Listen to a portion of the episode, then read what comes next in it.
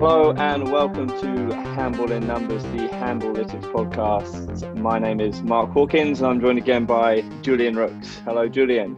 Hi, Mark. The game that we are focusing on today is Spain versus Denmark, the second semi-final, which Denmark won 23 to 27.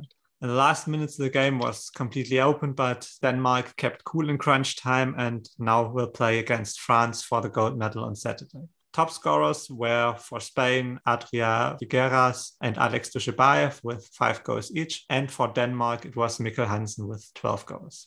Okay, so today we're joined by Juan Andreu, professional player, played many years in Spain and uh, recently in France as well, and 52 matches for the Spanish national team on top of that. So delighted to have Juan with us today. Uh, welcome, Juan. How are you? I'm fine. Thank you very much for inviting me. Great to have you. And of course, unfortunately, from your side, uh, a defeat for Spain in the in the semi-final today. But give us your impression from the match. Where do you think the match was won and lost? Yeah, for sure. It's not the, the conversation I, I wanted to have. I wanted to talk about the, the Spanish victory, but unfortunately, it was not the, the thing. But I I thought from the beginning that the injury of Viran Morros that would have been a really difficult tournament for Spain. I think they go over the top, they reach the semifinals, they play amazing. We already know, we already knew when playing against Denmark was going to be the most difficult match, and uh, at the end it was. You have uh, Landin in the goal that I think in the most important moments was the difference. Although uh, we have Gonzalo playing amazing as well. But at the end, I think two, three shots from uh, Figueras, Alex, and two really, and Gedeon Guardiola was two, three, two, three balls really important. And I think at the end, Landin was the main difference. Yeah, and I think we certainly some some evidence to support that as well. During the competition, I mean, Landin is Landin. He's performed well, but we see in this game he probably had an even better performance than he has done in in some of the other games, or compared to his average so far from the tournament. So, and like you say, the, the key balls at the end, you know, uh, Figuera and couple from the six meter line, and I think one on the fast break as well. Chances that we call them 100% chances. They're not 100% mm-hmm. chances, but have a big a motivational impact and confidence for the feeling and the players as well if you miss the chances you'd expect to score Spanish uh, Spanish game is, all, is always based on a good defense with goalkeeper and fast breaks with the wings, with Aleix, with Ferran, with Angel. Today, I think we didn't perform as well as we're used to in in fast break, or at least making as many easy goals we're used to. But we, ha- I think we have to be very happy about the what we did in the tournament. We have uh, one more game the most important game for this generation for sure, trying to get a bronze medal. And I think they have to think only about that. I think you mentioned one very interesting point with defense and the lack of fast breaks. The turnover numbers for Denmark was very low today. And usually uh, Spain's opponent had uh, about 11.3 turnovers per 50 possessions. Today, Denmark just had 6.7, which is the average. So usually Spain forces their their opponents to the, to the double of the number that they had today. So I think that's that's the reason for the lack of, of easy goals. Uh, and usually they force that many steals and turnovers by their strong three to one defense. But I think that it's well, it didn't really work today.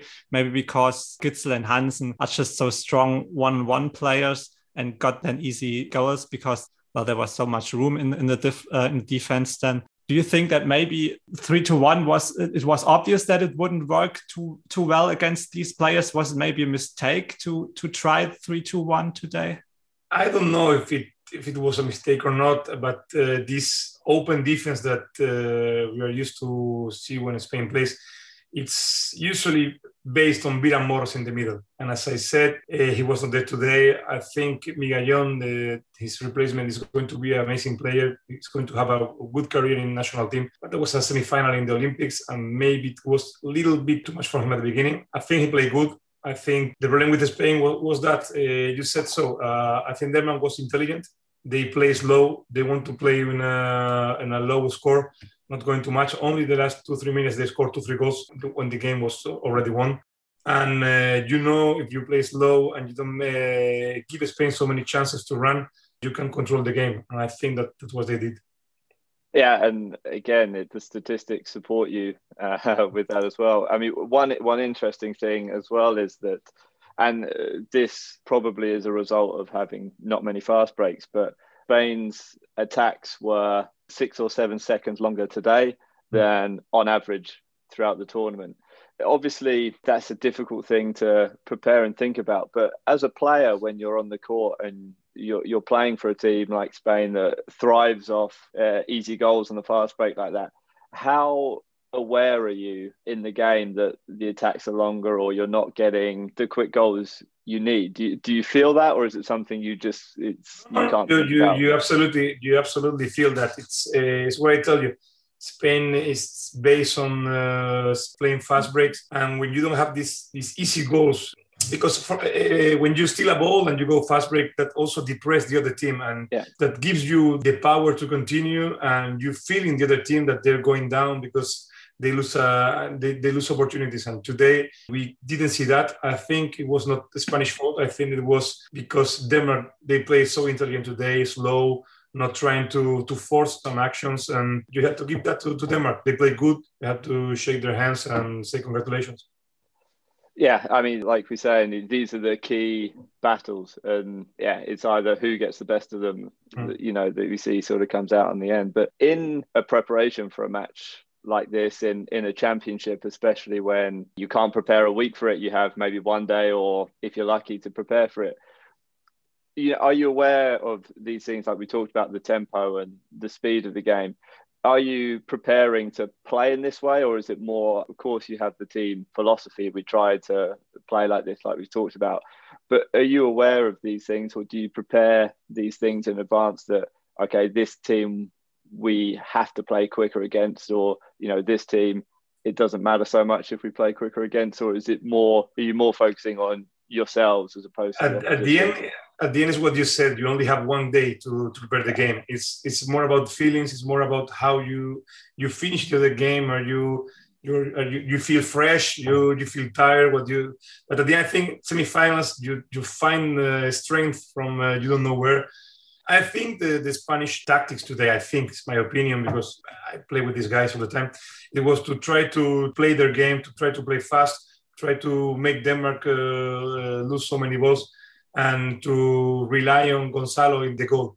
Everything went good, but at the end, Denmark uh, didn't lose so many balls. That's the thing.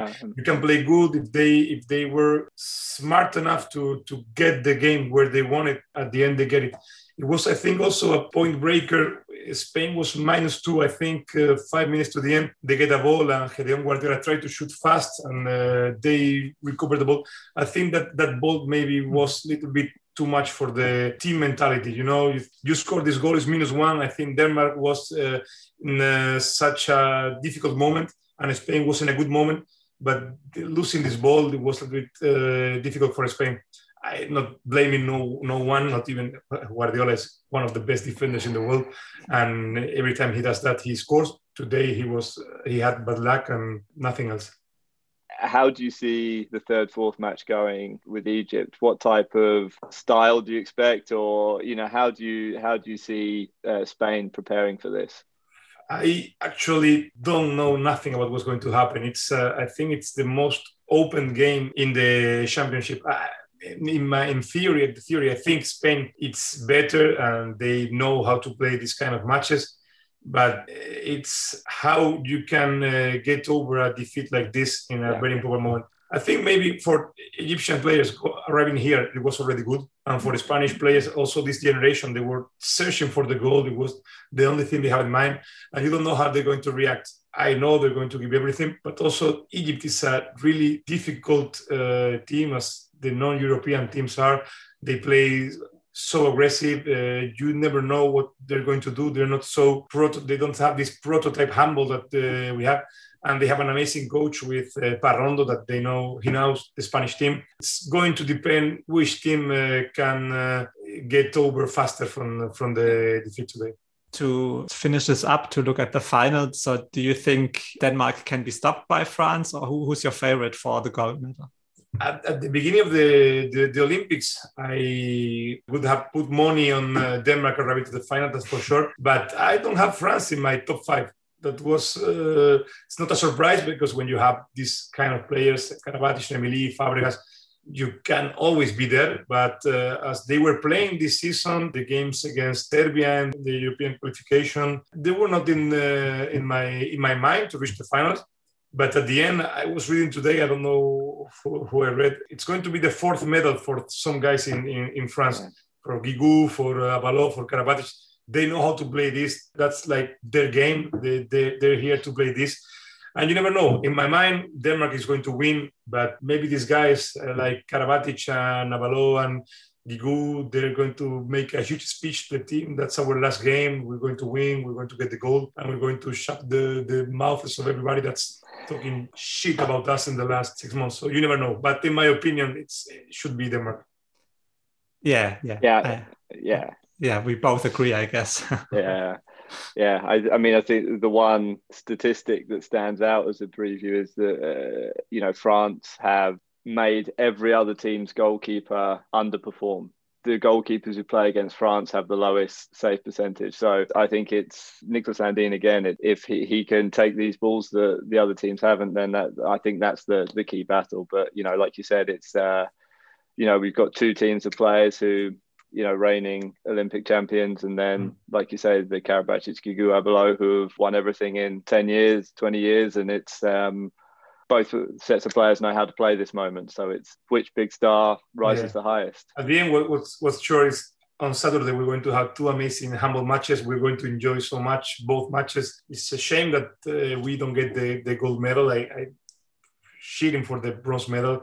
I think it's really important for this generation of, of players that have played like the last 10 years and they deserve it starting from uh, from Rulo for Raúl Entrerríos, the captain. And uh, I really hope they, they get the bronze medal. Perfect final words uh, for today's episode. So thank you so much, Juan, for being our guest today. Thank to you too, for, for inviting me. Thank you very much. Tomorrow we'll be looking at the women's semi-finals. We'll be joined by Alex Kulish from the Uninformed Handball Hour.